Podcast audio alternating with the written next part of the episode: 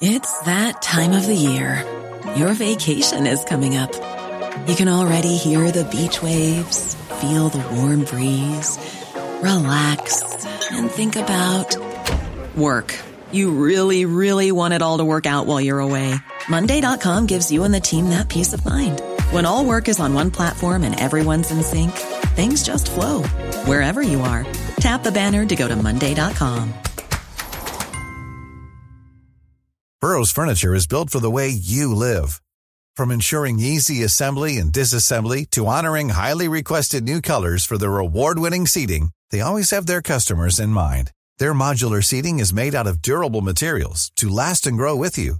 And with Burrow, you always get fast, free shipping. Get up to 60% off during Burrow's Memorial Day sale at burrow.com slash ACAST. That's burrow.com slash ACAST.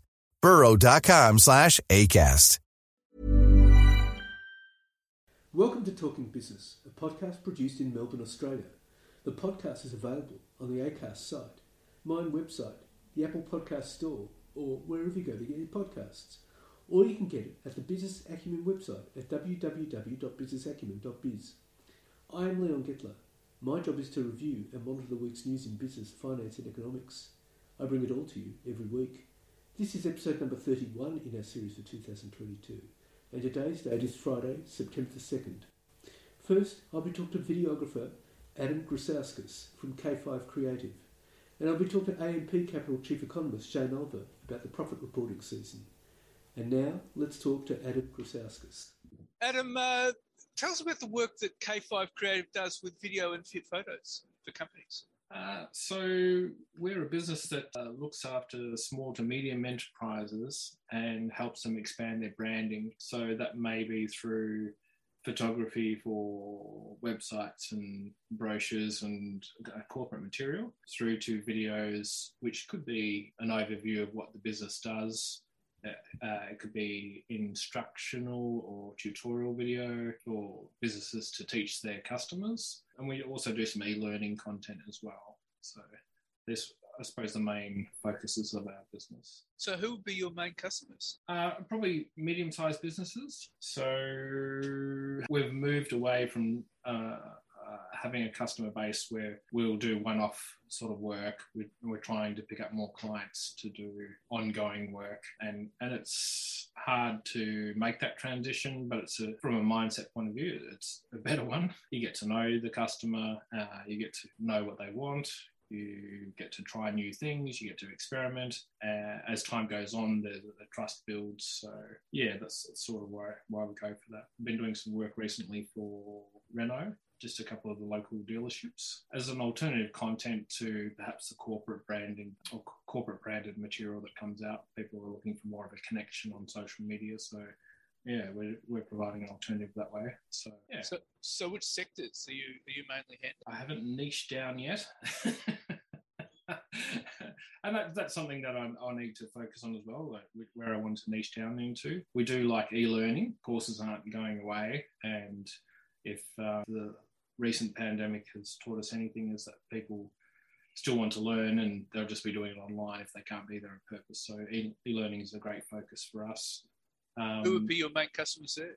So we've got businesses who are making transitions from uh, solo enterprises into franchising, for example, and they want to teach their franchisees how to do business their way. We've also got some childhood learning, so I suppose educational content around uh, literacy and numeracy.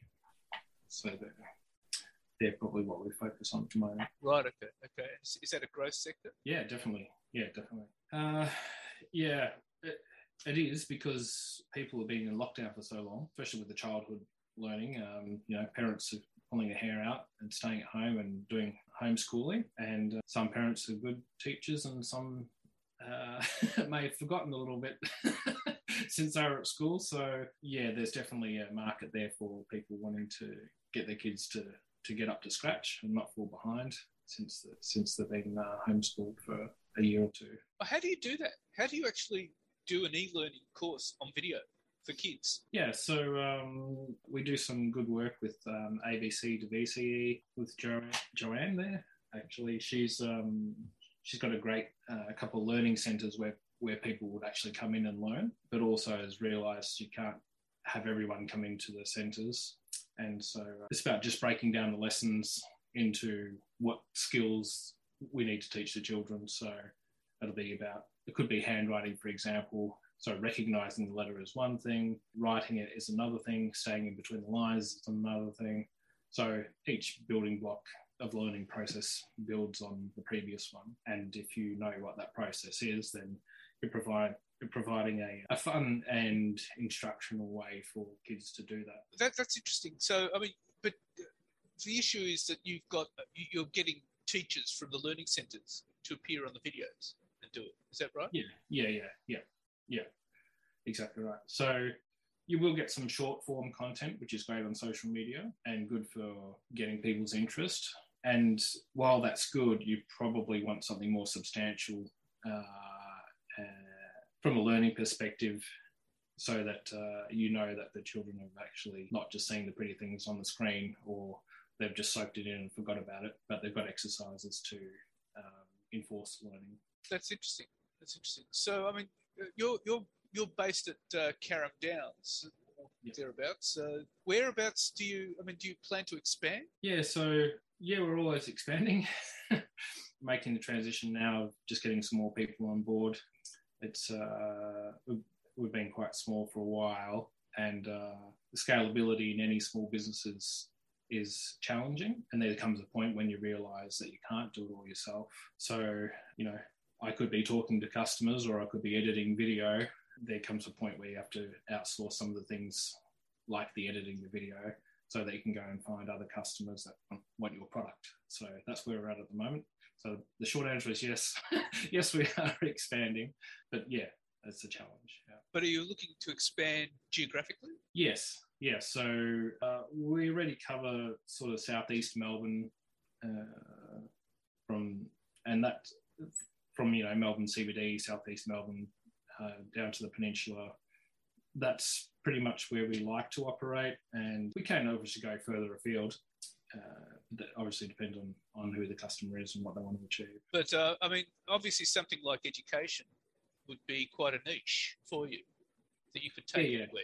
Yes, yes. So that's not the only thing we do, but yeah, yeah, education could really go anywhere. Right. Okay.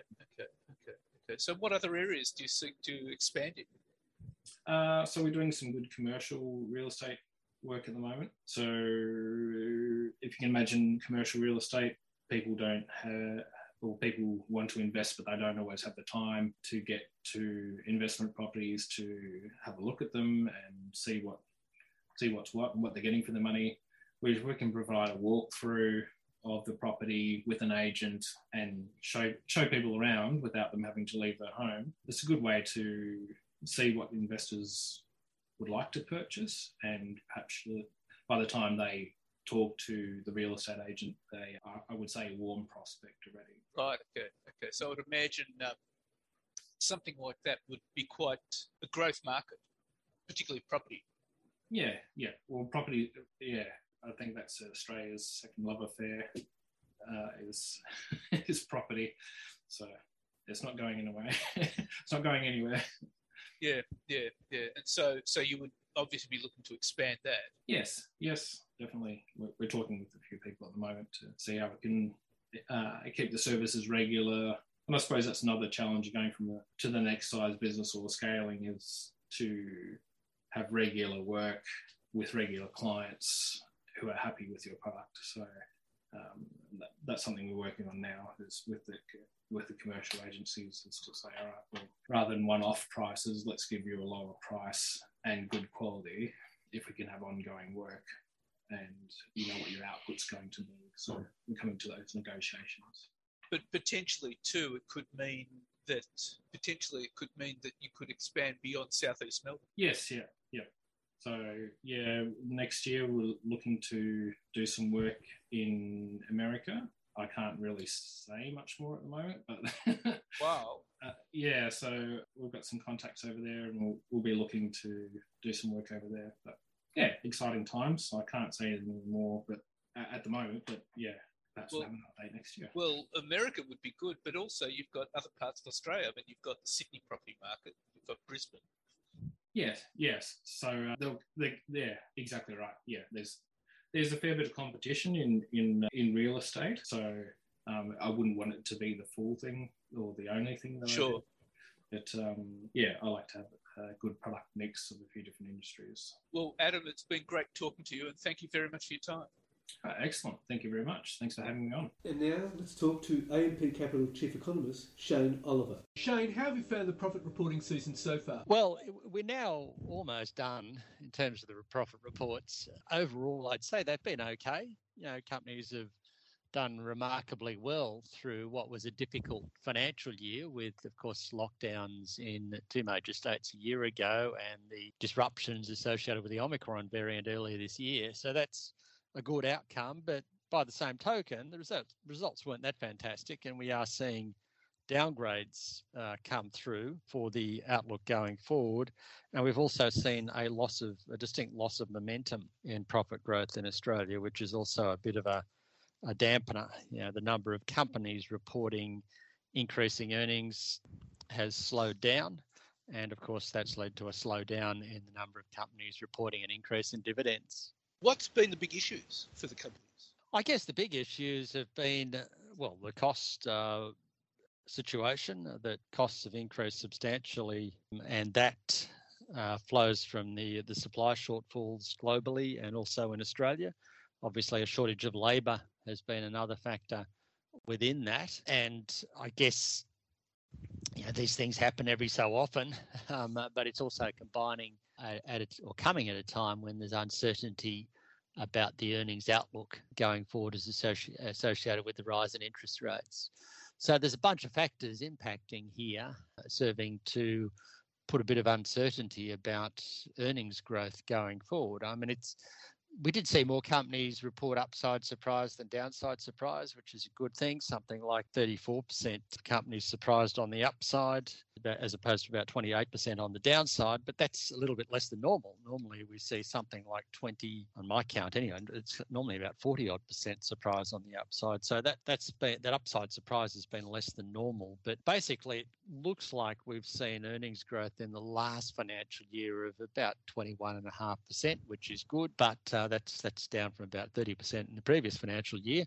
And we've also started to see earnings downgrades for this financial year. It looks like yeah, the consensus is for earnings growth this financial year of around 6.5%. And that's largely on the back of the impact of cost pressures impacting margins and also higher interest rates impacting demand. Which uh, has a whole lot of uh, issues moving forward for the next the next reporting season. It, it certainly does. Uh, we yet to see the full impact of, you know, for example, higher labour costs. I mean, a lot of companies talk about higher labour costs, but as we know with the official statistics, it's, it's still thin on the ground in terms of wage growth. But companies tell us that uh, there is an increasing issue there, and we yet to see the impact of the rise in interest rates, which only kicked in at the end of the last financial year, starting in May.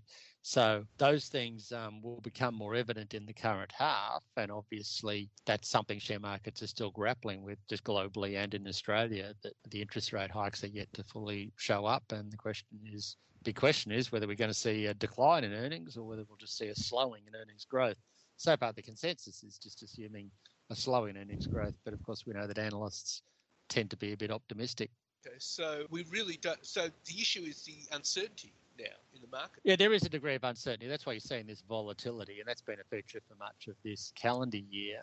Uh, obviously, markets have come down, and then you get these big rallies, and then, of course, uh, quite volatile days, uh, like we've seen in the last week, for example, uh, uh, in relation to uncertainty around what the Fed's going to do. So that that volatility will probably continue for a while yet until some of these issues are resolved. You know, the relatively calm trading of 2021 is well and truly behind us. We've entered into a more difficult stage in the cycle where investors are unsure about well how high interest rates will go, but more importantly now how seri- serious the slowdown will be, whether there will be a recession, and more importantly whether that leads to a slump in profits.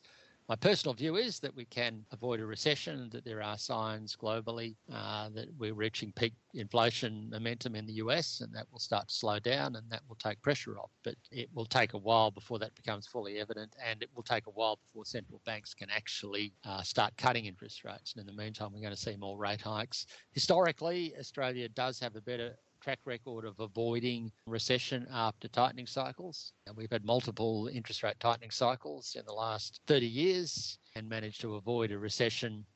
Um, of course, we didn't have a recession until we got to the pandemic, which was a slightly different situation, but we've had a better track record than the US has of managing to avoid recession uh, as a result of interest rate tightening cycles. But obviously, that uncertainty is there, and that's going to result in a volatile ride for a little while.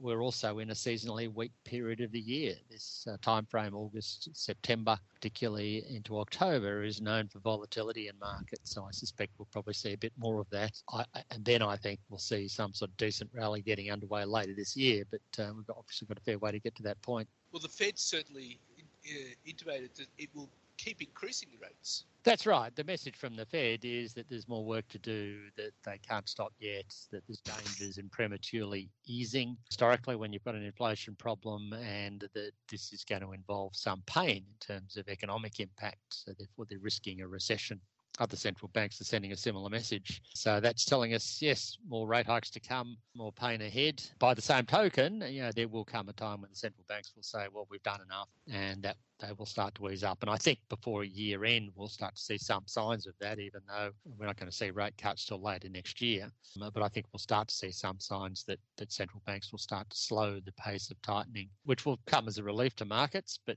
know, obviously, we've got a fair way to go to that point. I mean, at the, at the moment, central banks are in a difficult uh, position. If they don't do anything and go slack, then yeah, maybe we avoid a recession or a severe recession but we end up with a bigger inflation problem, which the 1970s tells us if you let that happen, you end up with a worse problem down the track. By the same token, if they go hard and get inflation under control and we have a recession, then everyone will say, well, you caused a recession and we didn't have an inflation. So we got, got inflation under control, but people won't know the counterfactual, which would have been if the, if the central banks had gone easier. So it's a, a difficult uh, balancing act for the central banks. Either way, they're going to cop it in terms of a lot of public criticism. But by the same token, you know, the experience of the 1970s tells us, yeah, the priority he has to be to get inflation under control. If they don't get it under control, we'll end up with far worse outcomes in terms of economic growth and unemployment. Uh, in terms of the RBA, you see the, uh, the, the market seems to say rates will peak at about 3.3% and come down next year. That, that's right. The money markets are still suggesting significant more rate hikes ahead. In fact, yeah, these numbers bounce around a lot. in fact, in February, this was as of Friday, Saturday morning, the market was looking for a peak in the cash rate in Australia of 3.6%. Uh, the consensus of economists is around 3.35, I think, percent. Uh, some are as high as 3.6 percent. So that's suggesting there's quite a lot to go further in terms of rate hike. We're not that negative. We think there are already signs of slowing in the economy. Consumer confidence is down. There's a loss of momentum in credit and debit card spending. Um, housing market is obviously slowing quite rapidly, and that will take pressure off the Reserve Bank later this year and enable the cash rate to peak out at around with a two in front of it rather than a three in front of it. But obviously, again, we've got a fair way to go to that point, and that, that uncertainty will continue for a while yet.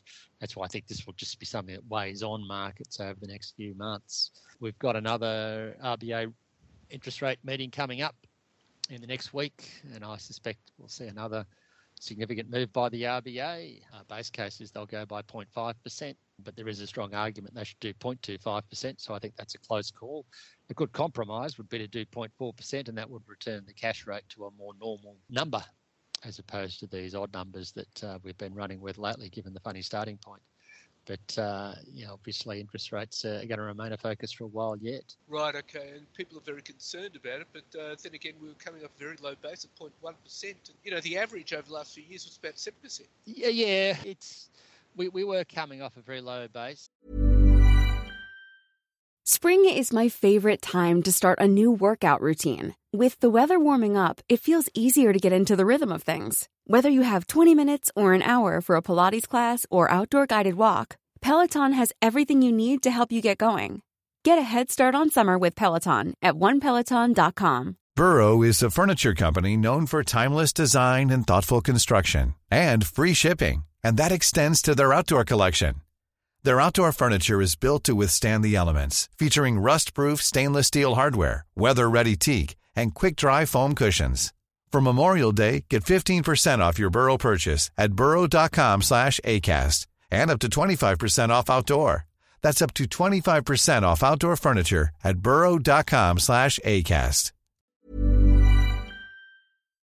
Uh, we had seen uh, interest rates fall steadily over the last 30 years with occasional upswings, very brief uh, upswings. The most recent uh, prior to the current was in 2009 2010, and it was a steady downtrend until we got to that 0.1% cash rate.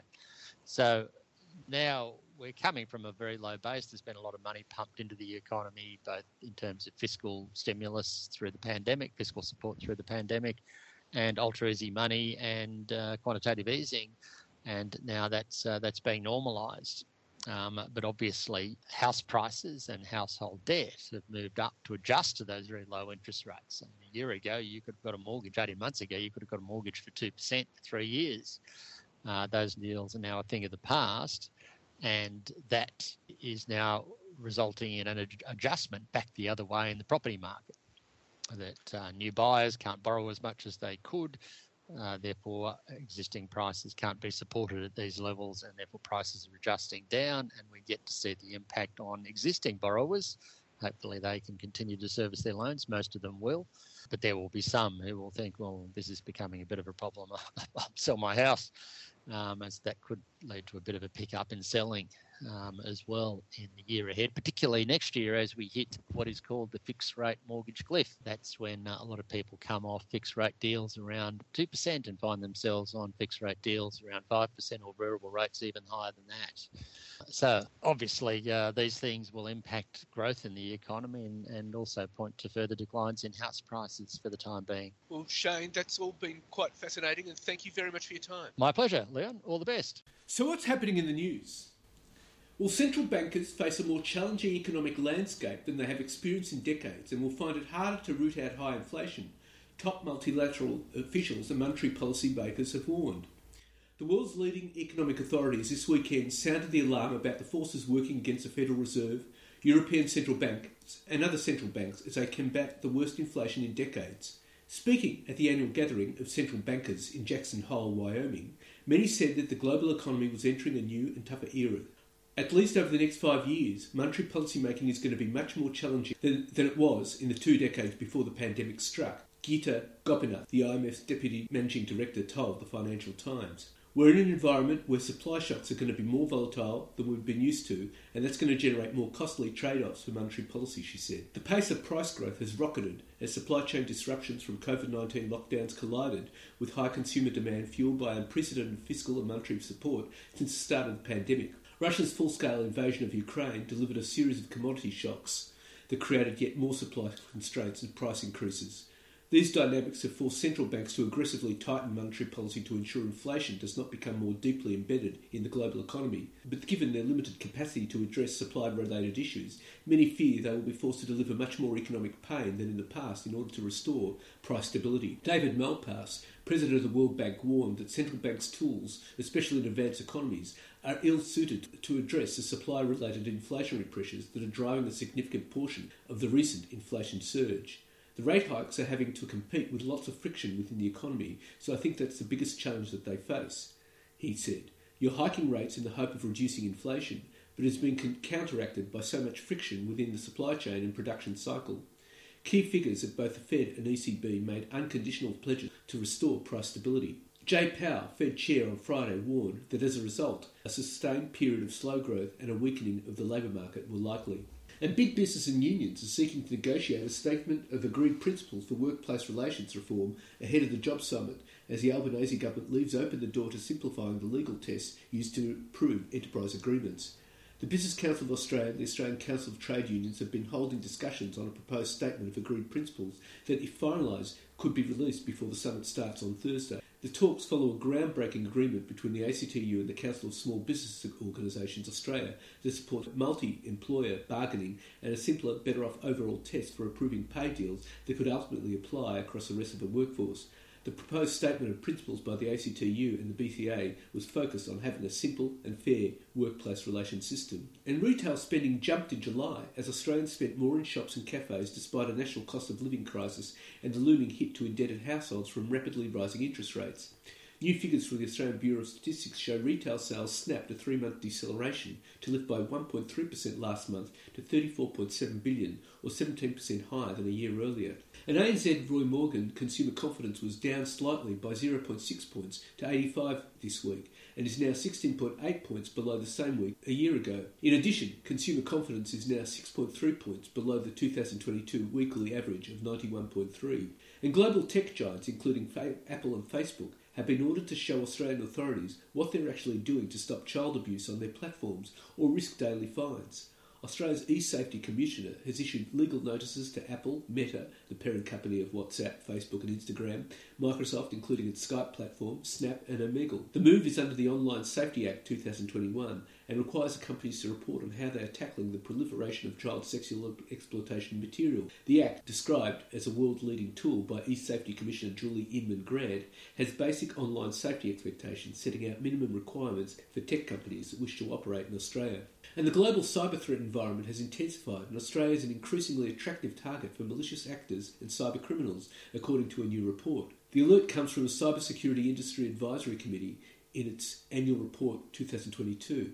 At the same time, geopolitical tensions have grown following Russia's attack on Ukraine, and the risk of attacks on Australian networks, whether directly or inadvertently, has also increased. It is believed Australian SMEs lost more than $81 million to BEC in 2021 financial year, and alarmingly, there was a 15% increase in the number of ransomware cybercrime reports to the ACSC and Prime Minister Anthony Albanese is holding the line on keeping the legislative stage 3 income tax cuts amid confirmation there's sufficient support in the Senate to abolish them. The Greens released new costings to buttress their claim the money could be better used elsewhere, were joined by ACT Senator David Pocock in calling for their abolition. And Liberal MP Russell Broadbent has called on the Albanese government to bite the bullet and drop through stage 3 tax cuts legislated under the coalition. Broadbent says the tax cuts send the wrong message at a time when many Australians are doing it tough and the money could be better used for things like social housing and defence. Labor supported the legislation for the tax cuts after the 2019 election, but it argued only because they were tied to the Stage 2 tax cuts for low and middle income earners, which began on the 1st of July 2020. Updated costings prepared for the Greens by the Parliamentary Budget Office show the tax cuts would cost 243.5 billion over 10 years, of which 188 billion, or 77% of the benefit, would go to the top 20% of earners. This is a consequence of Australia's progressive tax system, but Greens leader Adam Bandt said the whole package should be scrapped, even for those on the lowest incomes the richest 1% of Australians will get as much benefit from Stage 3 tax cuts as the poorest 65% combined, new Parliamentary Budget Office analysis has projected, heaping more pressure on the Albanese government to rethink its commitment to the controversial $243 billion reform plan. Analysis from the Independent Parliamentary Budgetary Office, commissioned by the Greens and released by Bandt's office, forecast men would take home nearly two thirds of the benefit of a Stage 3 tax plan between 2024 25 and 2032 33. The tax cuts, which will cost 243.5 billion over that period, would see 160.6 billion flow to men and 82.9 billion to women. Labor has come under pressure to revise the tax plan, with economists warning that it would make the tax system far less progressive. The changes would abolish the 37% tax bracket, lower the 35% bracket to 32.5%, and increase the top tax brackets to start at $200,000 compared with $180,000 now. And a jump in business insolvencies as rates rise and creditors more aggressively pursue debts will trigger a spike in illegal Phoenix activity, where directors set up new entities to avoid debts. That's the view of insolvency practitioners who are bracing for more business collapses given pandemic support has been withdrawn and the Australian Taxation Office has intensified its debt collection activities in the past three months. SV Partners Executive Director Michael Carafa said he expected a steady rise in business insolvencies over the next two to three years as the economy slowed and the threat of recession loomed.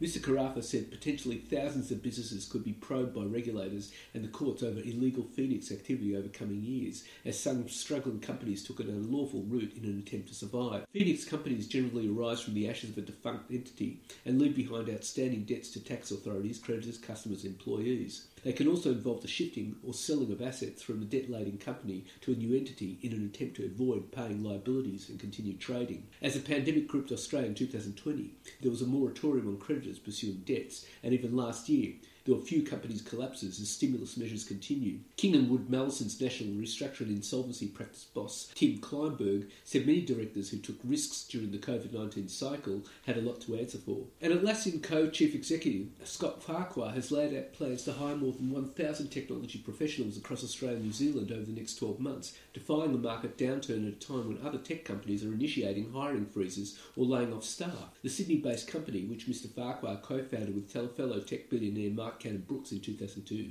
is confident that its Team Anywhere approach, employees can work any, from anywhere and only need to attend their nearest office four times a year, will give it an advantage when it comes to hiring. The plans come ahead of this week's Job and Skills Summit, which Mr. Farquhar is attending, and a pledge by the Labor government to deliver 1.2 million tech jobs by 2030. Mr. Farquhar said more than half of Atlassian's workforce live more than two hours away from one of its offices, a number he expected to grow. Over the next year, Atlassian would hire 1,032 R&D professionals, which would come from universities, banks and layoffs from other tech companies, he said. The 1,032 number is a nod to the global financial crisis of 2008 and 2009, when Atlassian hired 32 engineers. It is now hiring 1,000 more than that, reflecting the Sydney company's growth. The company produces software that teams use to collaborate and work on projects. And Fortescue Metals' new clean energy boss, Mark Hutchinson, says the geopolitical ructions of the past year will accelerate the energy transition, and the company should be selling green hydrogen within three years, with first exports of the flammable gas likely to come from Queensland. FFI is exploring myriad projects across renewable energy generation, the manufacturing of clean energy components, and emissions free equipment, but its biggest focus is a goal of producing 15 million tonnes of carbon free green hydrogen by 2030. Seaborne trade of hydrogen a, as a discrete product effectively does not yet occur anywhere in the world, but Dr. Hutchinson said Fortescue's 2030 goal was absolutely doable, and Queensland will likely host the company's first exports of the commodity. Tasmania's Bell Bay was expected to be Fortescue's first green hydrogen export hub by using renewably powered electrolyzers to split water into its constituent parts oxygen, and hydrogen. And the profit reporting season continues. Michael Hill's operating revenue increased by 7% to 595.2 million, while comparable EBIT rose 11.1% to $62.9 million. Group gross margin increased by 200 basis points to 64.7%. A2 Milk's revenue for FY22 increased by 19.8% to New Zealand $1.4 billion. EBITDA rose 59% to New Zealand $196.2 million. Silver Lake Resources has reported EBITDA of 267.6 million for the year ended June 30, with an EBITDA margin of 42%. Liberty's net profit rose 18% to 219.3 million, or 2% to 231.1 million. Northern Star Resources' underlying net profit after tax was 273 million, down 27% on the prior year. Statutory net profit fell 58% to 430 million dollars. NEXTDC's 2022 underlying EBITDA result of 169 million was up 26%. Aussie Broadband's revenue in 2021-22 rose 56% to 546.9 million. EBITDA more than doubled to 39.4 million, and it earned a net profit of 55.3 million from a loss of 4.5 million in 2020-21. Ramelius Resources has reported an underlying net profit after tax of 73 million for the year ended June 30, down 40% on the prior year. Adore Beauty's gross profit was 66.5 million, up from 59.3 million in FY21. Property Services Group Johns Lyng EBITDA increased 58.9% to 83.6 million, and profit after tax rose 35% 25.1 million. Lovisa's gross profit increased 63.8% to 361.8 million and gross margin was 78.9 million. EBIT increased 86.6 million to 79.7 million dollars. Mineral Resources statutory net profit after tax was 351 million, down 72% on the previous corresponding period, and revenue fell 8% to $22.4 billion. Operating cash flow was $344 million. Funeral operator InvoCare has posted a net loss of $44.3 million for the six months to June 30 after booking $56.4 million accounting loss on the value of prepaid funeral contracts. Fortescue posted its second biggest profit worth 6.19 billion, that's 9 billion Aussie. Online voice communications business Symbio has posted an adjusted net profit of 14.4 million on FY22 versus 15.9 million in the prior year. Tyro Payments has reported normalised EBITDA of 10.7 million for FY22, down from 14.2 million in the prior year. Dalrymple Bay Infrastructure has reported net profit after tax of 6.6 million for the half year ended June 30, down from 113.2 million in the prior corresponding period. Waypoint's REIT statutory net profit for the half year was 213.8 million compared with 251.9 million in the prior corresponding period. Online book retailer Booktopia has narrowed its FY 2022 net loss to 15.1 million on sales up 7.5% to 240.8 million. Skip Capital takeover target Genex Power has narrowed its FY 2022 net loss to 44.1 million on revenue up 26% to 27.2 million. Auswide Bank has reported statutory net profit after tax of 26.1 million for the full year ended June 30, up 8.2% on the prior year. Sandfire Resources posted a net profit of 111.4 million in FY22, down from 128.6 million the year before. Gold Road Resources earned record EBITDA of 100 million and improved free cash flow of 44.6 million for the half. IGO posted a 34% jump in FY22 revenue to 903 million from the year prior and record underlying earnings of 717 million, up 51%. Software business Bravura Solutions has posted a 13.4% in full year net profit, 13.4% increase in full year net profit to $29.9 million. Link's net loss after tax improved to 67.6 million in FY22, up from 162.7 million in FY21. Bubs Australia's gross revenue more than doubled to a record 104.3 million in FY22, generating earnings of 4.8 million. Online luxury goods retailer Cettire has widened its net loss FY 2022 to 19.1 million on revenue up 127% to 209.9 million dollars. Woodside's net profit for the half was US 1.64 billion from US 317 million, or US 1.82 billion on an underlying net profit basis, up from 300 US 344 million. Healius more than doubled its underlying full year net profit to not 309.3 million. Best and Less Group reported a 2022 net profit down 13% to 41.1 million and revenue down 66.2% to 622.2 million. The Future Fund posted a negative 3.1 return for the three months to June 30, 2022, and a negative 1.2% return over the financial year. Automotive aftermarket business RPM Global has increased its net profit 13% to 2.8 million on sales up 75% to 78.8 million for FY22. Atlas Arteria's interim net profits almost trebled to 117.1 million. Travel operator Hello World has narrowed its FY22 2022 net loss from continuing operations to 28.8 million versus 39.5 million on the prior year. PointsBet's net loss deepened to 268 million in FY22 from 188 million in FY21. The ASX listed bookmaker declared an overall EBITDA loss of 250 million dollars. St Barbara has posted a statutory loss after tax of 161 million for the 2022 financial year, an improvement from the 177 million loss posted in FY21. Atlas reported a statutory net profit after tax of 117.1 million for the half, up from 41.2 million in the previous corresponding period. Mesoblast has revealed its losses in FY22 reach 91.3 million to take accumulated losses since its inception to 738.9 million. It reported revenue of 10.2 million for the FY22. Goldminer Perseus profit after tax jumped more than 100% to 280 million, while revenue rose 66% to 1.1 billion. Webjet expects cash surplus from operations to exceed 100 million dollars in the first half of FY23, the period ending in September, and Harvey Norman reported a 3.6% drop in net profit after tax for 2022, hitting 811.5 million. Earnings before interest, tax, depreciation, and amortisation were 1.4% lower at 1.44 billion. And that's it for this week. And next week I'll be talking to Peter Dassos, the General Manager of Franklin.ai, and we'll be talking about the role that artificial intelligence plays in the health sector. And I'll be talking to CommSec Chief Economist Craig James about what's ahead in the market. In the meantime, you catch me on Facebook, Twitter, Instagram, LinkedIn, and YouTube. And if you want, leave a comment. Wishing you all a safe and healthy week, and looking forward to bringing Talking Business next week. Hey, folks, I'm Marc Maron from the WTF Podcast, and this episode is brought to you by Kleenex Ultra Soft Tissues, your ally to help tackle your allergy symptoms this season. I love the change of seasons, but nobody loves pollen and all those other things floating in the air that make you sneeze during this nice weather. Kleenex Ultra Soft Tissues are hypoallergenic and allergist approved, so fight back against watery eyes and runny noses without worrying about irritating your skin. For this allergy season, grab Kleenex and face allergies head on. When you make decisions for your company, you look for the no brainers. And if you have a lot of mailing to do, stamps.com is the ultimate no brainer. It streamlines your processes to make your business more efficient, which makes you less busy. Mail checks, invoices, legal documents, and everything you need to keep your business running with stamps.com.